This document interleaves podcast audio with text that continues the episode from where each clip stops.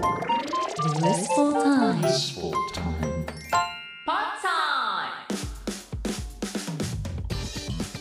こんにちは小林拓一郎がナビゲート ZEPFM ブリスフルタイムここからは日替わりコーナーをお届けします毎週火曜日は Pod Time いろんな歴史を駆け足で振り返りご紹介しています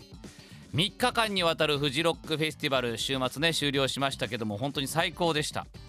まさかお家で配信で楽しめる時代が来るなんてと。でもやっぱり現地に行きたい気持ちっていうのは高まりましたね。現代ではアメリカのコーチラフェスイギリスのグラストンベリーなどと並んでこのフジロックフェスティバルが世界でもトップレベルの野外フェスとして認知されているんですがこれらの全ての世界の音楽野外フェスの原点となっているものがあります。それが伝説のウッドストックフェスティバルです。今日はこのウッドストックフェスティバルの歴史を振り返ってみたいと思います。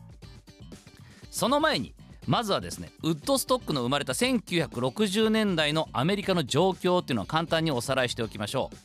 アメリカの青春時代って呼ばれたのがこの1960年代です。とにかくアメリカという国が揺れに揺れた年代です。泥沼化していくベトナム戦争。人種差別に強い抗議を示す公民権運動。社会が混沌とする中若者たちはより自由を求めるようになって自分たちが解放されるべく場所を追い求めていくようになるわけです。その社会の流れの中で生まれたのがヒッピーと呼ばれる存在です。ヒッピーは社会通念や伝統なんてのはもうクソくらいだと。俺たちは俺たちの理想郷を作るんだって言って森の中なんかにこう自然回帰して自分たち独自の文化圏コミューンっていうのを作った人たちです。基本的には愛と平和を求める若者たちでその平和の象徴としてファッションの一部にフラワーお花を身につけたことでフラワームーブメントとも呼ばれたんですね。そんなお花を身につける以外のヒッピーの外見的特徴っていうのは男女問わずみんな髪が長い長髪でベルボトムのジーンズを履いていると。そして独特の色彩と柄のシャツ。またこうネイティブ柄みたいなそんなアクセサリーを身につけていたんですがこれらがサイケデリックと呼ばれるデザインのものです。このサイケデリックっていうのがドラッグの力を借りながら幻覚的なイメージ。例えば歪んだ渦巻きだったりとか幾何学的なものをデザインに落とし込んでもうとにかくありとあらゆる色を使って。でこれがデザインからさらに音楽へと発展していくんですね。その幻覚的で実験的な音楽っていうのが生まれていきます。これがサイケデリックロックです。このサイケデリックロックっていうのは森の中で瞑想をしててヨガをしたりしてでそこから着想を得たようなこのふわふわっとした浮遊感であったりあとはエキゾチックなインド音楽っていうのがベースにもあったりするんですよね。ビートルズの「サージェント・ペッパーズ・ロンリー・ハーツ・クラブ・バンド」っていうアルバムがあるんですがこれなんかはもうサイケデリックロックの代表作とも言われています。アメリカだとグレイトフル・デッドだったりジェファーソン・エアプレインなんかのバンドが有名です。そんなサイケデリックロックやヒッピー文化が最高潮に達した時に誕生したのが伝説のロックフェスウッドストックフェスティバルです。事の発端としてはボブ・ディランだったり多くの往年のミュージシャンが住んでいたウッドストックっていう町に自分たちの音楽スタジオを作りたい。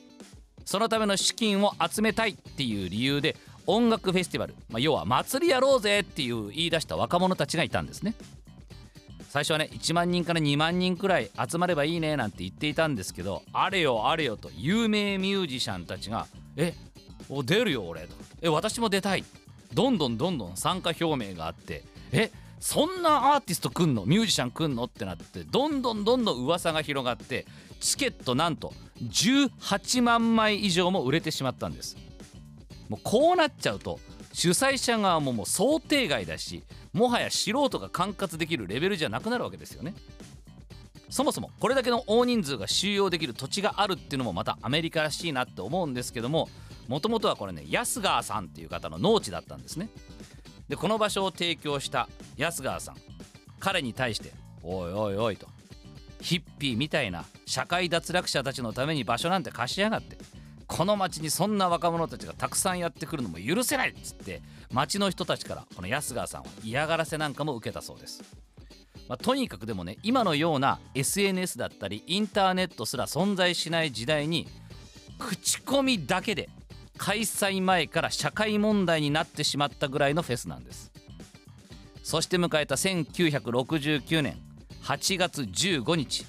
ウッドストックフェスティバル当日、まあ、20万人を超える人が来るんじゃないかって予想されていたんですが蓋を開けてみるとなんとその倍。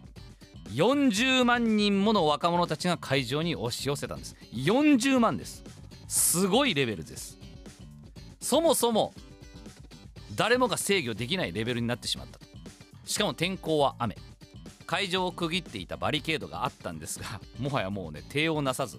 来た人全員がチケットのあるなし関係なくその土がぬかるんだ会場にブワーなだれ込んでいってもうバリケードも壊れちゃってもう最終的には無料コンサートになっちゃったっていうね。でおのおのが自由に音楽とその空間を楽しんだそうです。まあこれ伝説として語られているんですが会場で出産した人が2人もいたっていうね。そういう状況でもウッドストックフェスティバルに行きたいって言って来てたわけですよね。とにかくそんなにも多くの人たちが集まったにもかかわらず暴力事件なんかは発生せず会場では持ち寄ったフードをみんなで分かち合ったり40万人もの人が助け合いながら真夏の3日間8月151617日とフェスを楽しんだんです。ウッドストック愛と平和と音楽の3日間というドキュメンタリームービーが後に公開されるんですがこのタイトルが表すように暴動などは一切起きない。若者たちが愛と平和のもとに集いとにかく自由に音楽を楽しんだフェスとして今でも語られております。あのー、そこで